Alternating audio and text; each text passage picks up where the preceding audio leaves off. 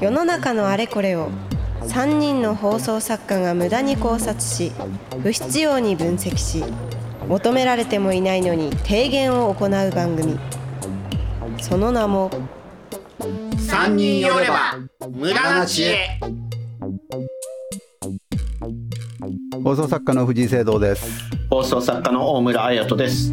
放送作家の入澤花子です。よろしくお願いいたしますよろしくお願いしおます。願いします。今日もお安定のカラオケボックスにいらっしゃるはい大村さんということで、はいちょっと騒がしいテレワークの部屋に通されてしまいましたが。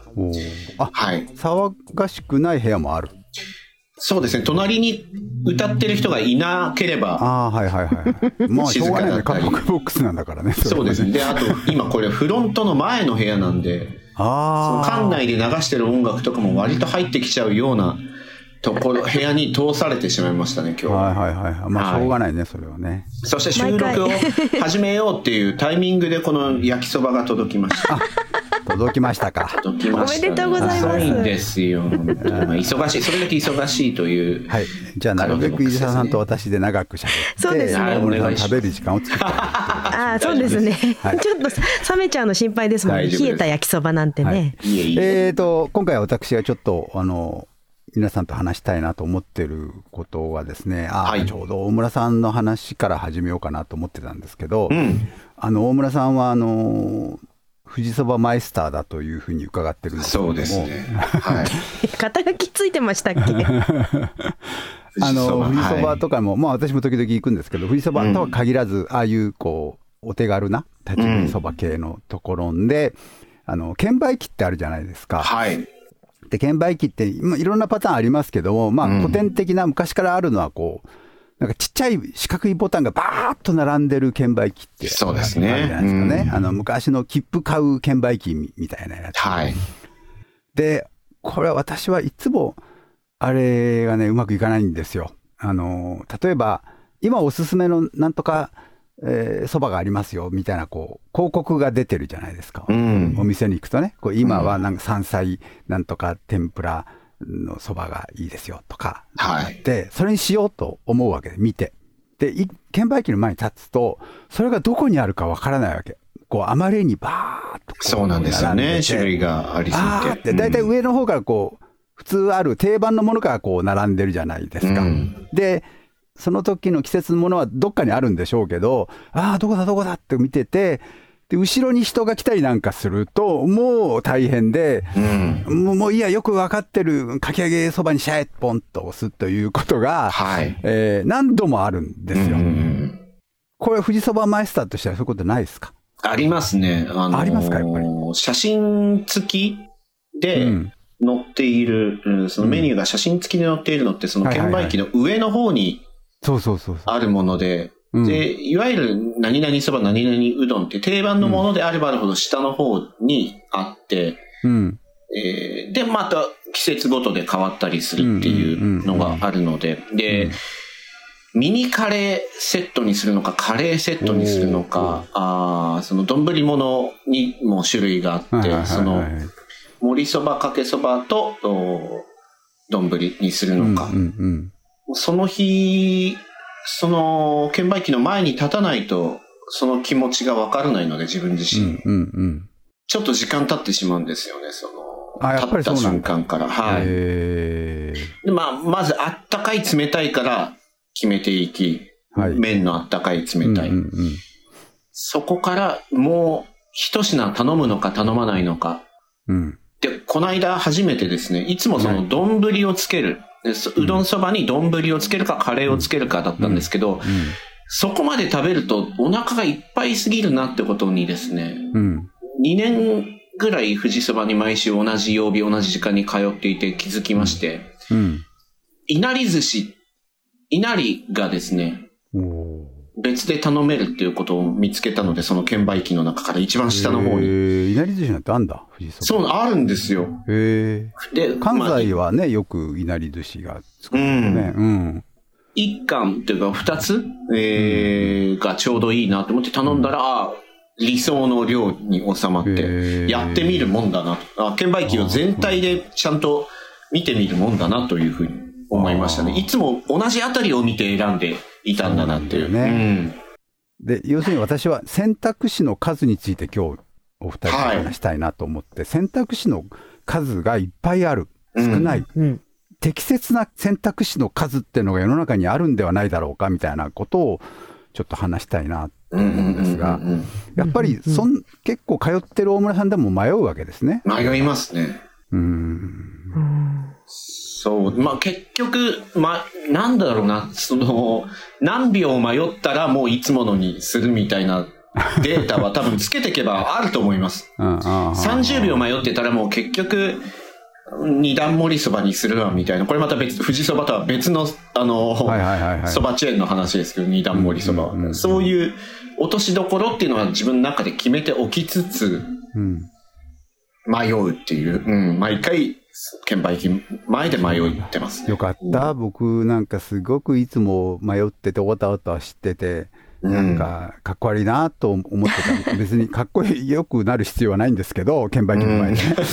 でもなんか迷惑かけてるなってみたいな感じで思うこともあってね。入澤さんはないですか？あんまりそれいやー、なんかあの、富士そば多いですよね。ああ、やっぱり。選択肢。なんか今日、今日まさに券売機でラーメン屋さん入ったんですけど、まあ、あまあラーメン屋さん入ったら券売機だったんですけど、結構シンプルで、あの、その選択肢は少なくて、うん醤油、塩、うん。なんか季節ものみたいなので、で、醤油ピッと押すと、うん。あの、普通の醤油、あの、肉のせ、うん。なんかさらに卵のせぐらいだったんですよ。で、その下になんか追加ネギとか追加海苔みたいのがあって、あ、これなんかすごいシンプルで分かりやすくて、うん。いいなって思いました。なんか選択肢ありすぎる幸せが、券売機にはなんか選択肢ありすぎると、うん。あの、良くないなっていうのをなんかちょっと感じてたところでしたね。だよね。だから、んおお店としては良かれと思って選択肢を増やしてるわけじゃないですか。ねえね、自由に選んでもらいたいと、いろんなものを何でもできますぜっていうことでやってんだけど、その行為がこう、あだになってしまう部分があるなという気が。うんたおたしちゃいますよね。うん多いと。そうなんですよ。え、あの、その、富士そばで言うと、うん皆さんこう、今日はこれ食べたいって思って選択して、券売機の前行ってすぐピッて押せる、なんかあるんですか？あの、枠っていうか。その食べ物はここにあるっていうのはあるんですか？券売機。ああ、決まったものってあ、そう、きつねうどんは右上斜め右上。大体決まってんじゃないの？ああいうのって。違うの？大体決まってて、うん。はい。上3つみたいなところがその今キャンペーン中。のもの、お押し出したいものっていうのが表示というか、ボタンになってて、うん。まあでも本当この辺りにこれっていうのは分かりますね、毎週行ってると。ああ、まあ、うん毎週行けばわかるだろうね。うんでもなんか、フラッと入ったね、お店、うんまあ、うどんとかそばとか、わ割とそういうね、ファストフードの店で、やっぱり慣れないから、探せないんですよね、ああいうのってね、うんなかなかね。うん。はい。で、なんか、まあまあ、この辺、大体、大体想像が、この辺、基本のこの辺でいいや、みたいなことやって、何度も何度も同じようなものを食ってるっていう人生なんですけども、私は。なんかこの間スーパー銭湯行った時に、あの浴衣の選択肢がそれこそ 8, 8、9種類ぐらいあって、ムームーみたいなのから、うんなんか無地のものから、なんうん。かあれで選ぶのに結構しばしなんかこう入浴する前に10分ぐらい悩んじゃって。悩むよやりすぎでしょ、ね。10分いやでもなんか、これ3つぐらいだったらスポンって入れるのに、うん。そう向こうこれよ、のねよかれと思ってるのそれもね。そうそうそう。そうなのよ。サービスとしていっぱい選択肢を用意してくれてるわけじゃないですか。あの、でもね本屋さんでカバーの色が選べますってとこもあるじゃないですか。うんうん。もう内心どれだっていいよとか 思うんだけど、選ばなきゃいけない。うんあれは何なんだろうなと思うの。今のその本のカバーだったり、浴衣の種類だったりっていうところで言うと、まあ主に浴衣の種類ですけど、多分うん3種類ぐらいで、だったらすぐ決まるのにっていう入澤さんみたいなタイプの人ほど、うん。あの、あ、同じ色着ちゃって気まずいなみたいな ことを言うような気がするんです。かぶなるほど。かぶらない対策。うん人と被らないために用意してるんだよね。そういうことだよね。うんそうね。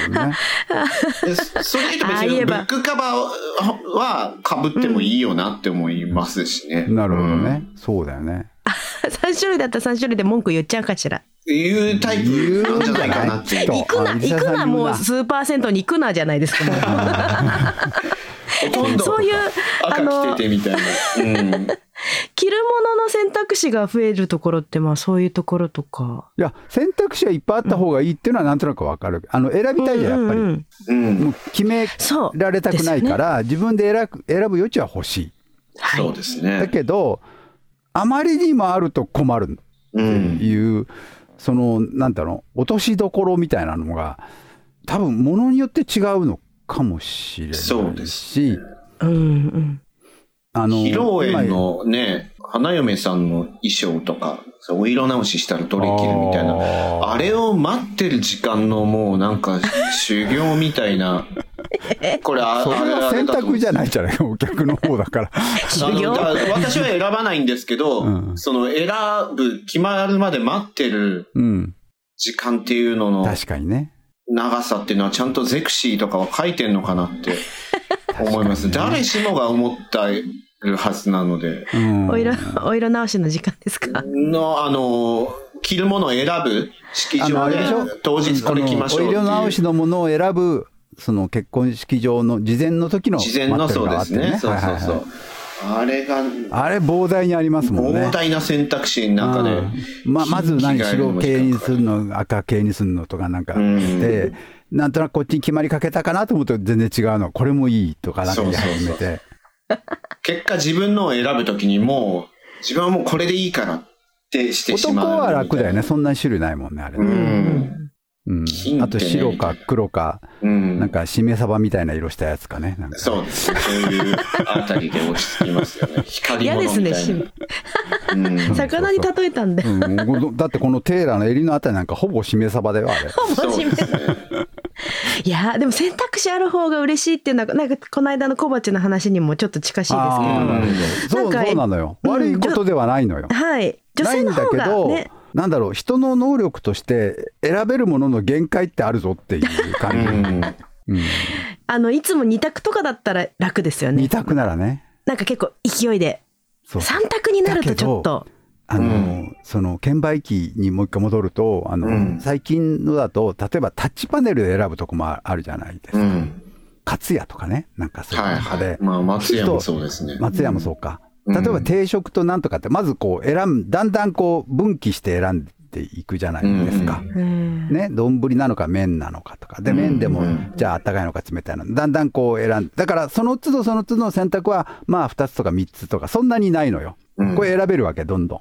どんどん選んであこれにしようとか思うんだけど自分が選ばなかった道に何かとても素敵なものがあったんではないかなというそこに遭遇できない人生を送ってるっていうなんかちょっと後悔も残る。確かにあのー地図、広い地図の中の1箇所、2箇所にしか行ってなくて、そうそうそう、ね、こっちの大陸には何があるって。そうそうそう。大陸があるのは花からそれをもう選ばない人生を選んじゃってるから、そうですねそれもなんかちょっと悔いが残るのよ。パラレルワールドには別の丼を頼んでる生徒さんがいるってい別の本う当に自分の出会いたかった丼がどっかにあったのかもしれない。まあ一覧だとそれは見られますけど、あまりにも一覧性であると、こう、パッと探せないといううん。デメリットがあって、うんうんこれはどどうなんですか？人人間の能力と選択の問題なんですかね？能力お店側もそうですよね、その、町中華にしたってね、ものすごい貼ってあものすごいるじゃないですか。メニューあるよね、マッシュ中華って。そうだよね本。当に作れんのっていうぐらいにね、うんうんあれは多分、なんだろうな、安心感を与えてるのか、本当に食べたいものがなかったけど、お店に入っちゃったみたいな人向けなのか。なのかな。これ出んうんのってあるよね、このメニュー。うん今度書いてあるけど、ほん本当に出んのこれ年に、年に1回ぐらいしか出ないんじゃないの？みたいな。あと、材料あんの？みたいなのあるよね。ありますよね。ね。そうそうそう。町中華だとそういうことが。うん。うん。あるよねりますよね。うん。うんだから、昔風のその、なんていうの、手元にあるメニュー、うん。アルバムみたいなやつ。はいはいはい。だとすごく、それでも時間かかるよね。あっち行ったり、こっち行ったりするよね。確かに。うん。このなんとか定食のこれにこれをつけて、いや、だったらこっちのがとかまた迷うな。うん。あ結局そうだな。あの選濯の話で思い出したんですけど、よく雑誌とかに、うんあの、チャートってあるじゃないありですか。ますね。あれすごい好きで、なんかね、あの、イエス自分のノーでこうどんどん進んでいくやつね。はいはいはいはいはい。で、あなたの性格は C タイプみたいなう。んあの、すごい好きでよくやるんですけど、うんあれって結構、あれさっきの項目ってなんかこっちって言ったけど、こっちだった気もすんな、みたいなんで変えたりしません？でそれは一覧で見えてるから、そのさっき私が言ったように選ばなかった大陸にもう一回戻ることができるわけですよ。行きたくなっちゃうの。で、な納得する大陸に行くまで、なんかちゃんと変え続け、選択肢をうん変えたりしてタッて。チパネルだとそこいけないのよ、なんか。あ、そうですね。そうですね。ね。なんかあのチャートの、そうそうそう、チャートの作り方も選択の連続で結論が出るじゃないですか。そうだね。その都度は2択ぐらいだもんね。3択か、せいぜい言ってもね。そうですね、イエスの。だけど一覧性はあるから、あの、まあ、戻ることもできるっていうことだよね。はいはいあ、あれ優れてるね。あれ面白いですよね。でうんもなんかずるいな、いつも自分でずるいなって思いながら、うん何回もチャートのイエスのをやってて。イエスノーチャートにすればいいのか。券売機を。いやー 時間かかるな めんどそっ。ちの方がめんどくさいですね。あ、あ今のキーバ今日の天気はみたいなところから入るそうそう。そうそうあなたの今は、今の気持ちは？とか。麺はね、丼みたいな、さっきのずっとねあ。ーダメだな。やめんどくさっぱりい。後ろに人が待ってるっていう。いやそうなんですよ耐えられないね。だま、松屋で丼っていうところを押して、うん。プレミアム牛飯みたいなのにして、うん。量を決めるところで頭大盛りっていう風にして、うん。で、それこそ小鉢的なものを、お新香と、えー、牛皿みたいな、また肉かよみたいなのを選んでって、いや、この段階で結構もう人が後ろにいるなって思うので。そうなのよ。あのプレッシャーに耐えられないんだよね。松屋のマックスここですよ、本当に。うんそれ以上行くって、よっぽど振り振り返って誰もいないなってなって、ね、お酒飲みたかったらビールを押すとかいうレベルそうなんで。なのよ。うんで、おまけになんかこう、なんか、あのねお札入れるとこがなんかちょっと珍しかったなんか、え、これどうやって入れるんだとかあ思ったりとか。ありますね。そう、現金の場合はそれ現だし金。か、ね、ペイペイみたいなのそう、払い方で。もう、やめてって思う。そこもまた選択肢が出てくるってことですもんね。お釣りが取れなくてなんかもうおたおたして、選択肢っぱなし。あれはどう、どうすりゃいいの？全くですね。そっか、みんな、みんな悩んでんだ。僕だけがダサい感じなのかなと、すごく思ってたけど、そうでもないのね。もう、なんか、モバイルオーダーみたいな、事前にお店でないところで、うん。注文だけはして、取りに行くとか。それはゆっくり注文できるってことですもんね。そうですね。選ぶ時間を誰にも迷惑かけずに。かけずに注文ができて、行ったらもう受け取れるとか、まあその場で食べることができるとか。うんうんうん。もうそうするしかないよな。じっくり納得した注文をする。うんそんな選択肢多いんですね。うん。うんうん、多いな。松松屋とかスーパーでね。買い物するときでもそうだよ、最近はやっぱりその、まずセルフのね、レジを選ぶか、人がいるとこ選ぶかで、そ僕はそんなに買い物慣れしてないから、うんセルフは怖くって、で、まあまあ、現金かなんなんとかかとか選ぶよね。それで、なんかカードありますか、え、カードな、な、何がそ ?T、T、R、D、D、えーとかなんかうん。袋いりますかも選択しなきゃいけなくなっちゃっう。たし。うんもう、もう大変っていう感じ。逆に会話増えたんじゃないかっていうね。コロナで。それでもうそ、どうせそんなんなるんだから、買い物やめようとか僕は思って、究極の。そう。あのいや、買っても買わなくてもいいものってあるじゃない。うんなんとなく買いたいなって、まあ、いう時に、ふらっと寄ることがめっきり減った。ここ。そうですね。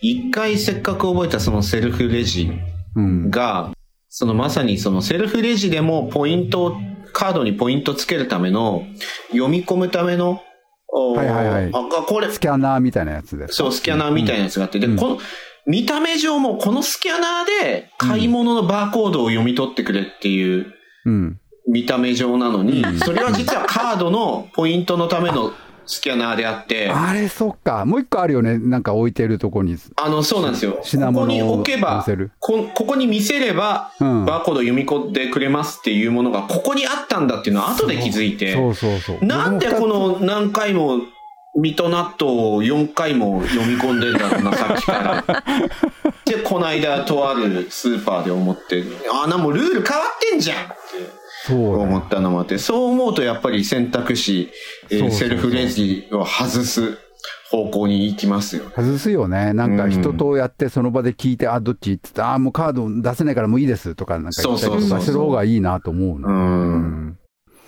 うん。いや、やっぱりね、人が処理できる選択肢の数って、たかが知れてんだと思うのまあうね。人間の能力って。うん。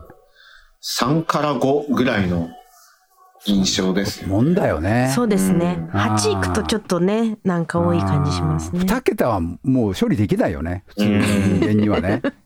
決めてくれって言っちゃいますもんね。そう誰かに。そうそう。ねえ。試験問題だって4択ぐらいでしょ、せいぜ確かに。確かに。うん。読んうでん。十分ですね。い。逆にもう十分だよ。5, 5択とかってもう先生がめんどくさいですもんね。問題作る側がうん。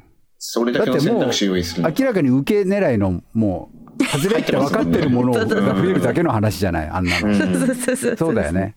実質2か3ぐらいの中で選ぶということだようんね、大体。うんそうなんだよ。よくほら、あのー共産主義とかね、昔うんのあれでこう、ものが選べないって、選べる自由って素晴らしいとか言うじゃない。それはよくわかるの。やっぱり選びたいし、うん、とこれだけ文句言っても、ここしかありま、これしかありませんって言われると、それはそれでムッとするじゃん、こっちも。うん。うん。なんか、あの、うちは定食1個しかありませんとか、これしかとか、A 定食、B 定食、C 定食あれば、まあなんか選びたいけれども、だから、選択は悪いことではないんだけども、人の能力を超えて選択肢を作るのは、サービスではなくて、それはもうなんか嫌がらせに近いものがあるなという気がするんですよ。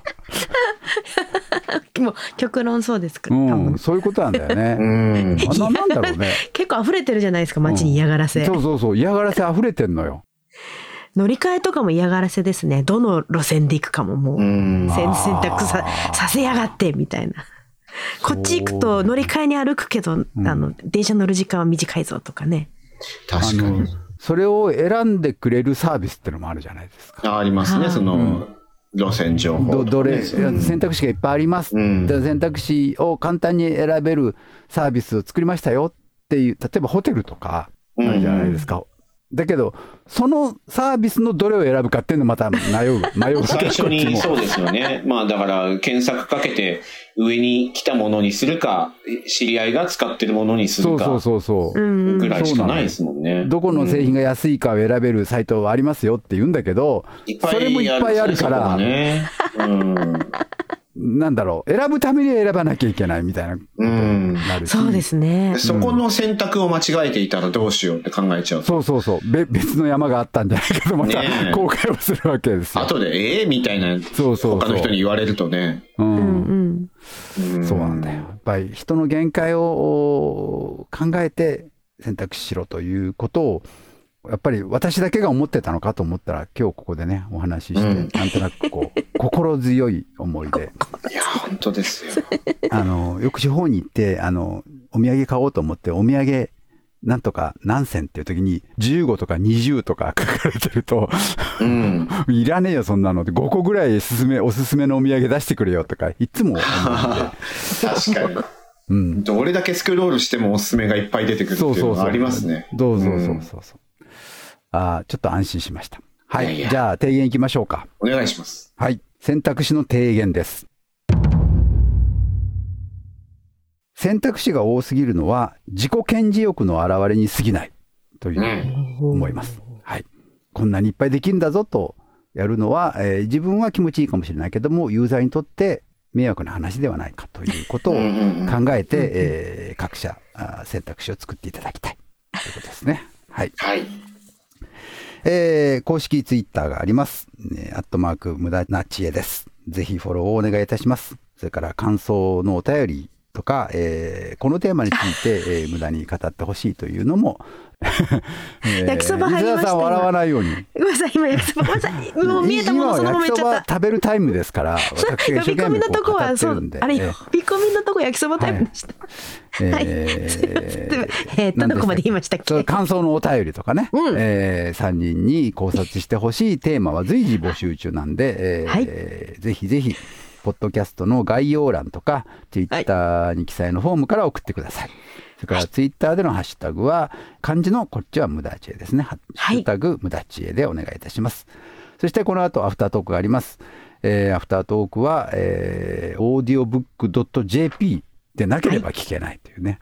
えー選択肢は、あの入るか入らないか2つだけなんでいいですね選びやすい風になっておりますんうんいでいことですえーぜひ入っていただいてアフタートークを聞いていただければと思います。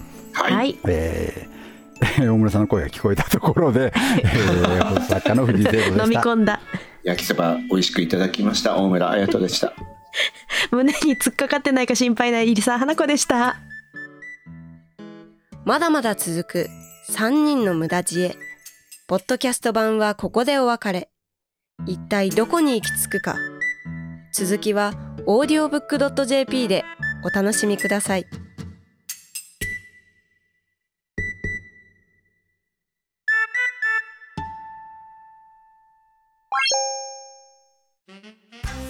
さあ寄ってらっしゃい聞いてらっしゃい。オーディオブックドット JP では様々なオーディオブックがお聞きいただけます。あの話題のビジネス書これを聞けば明日から大金持ち。あの人気小説これを聞けば父ちゃん母ちゃん坊ちゃんも物語の主人公。さあさあ聞いてらっしゃい試してらっしゃい。オーディオブック聞くならオーディオブックドット JP だよ。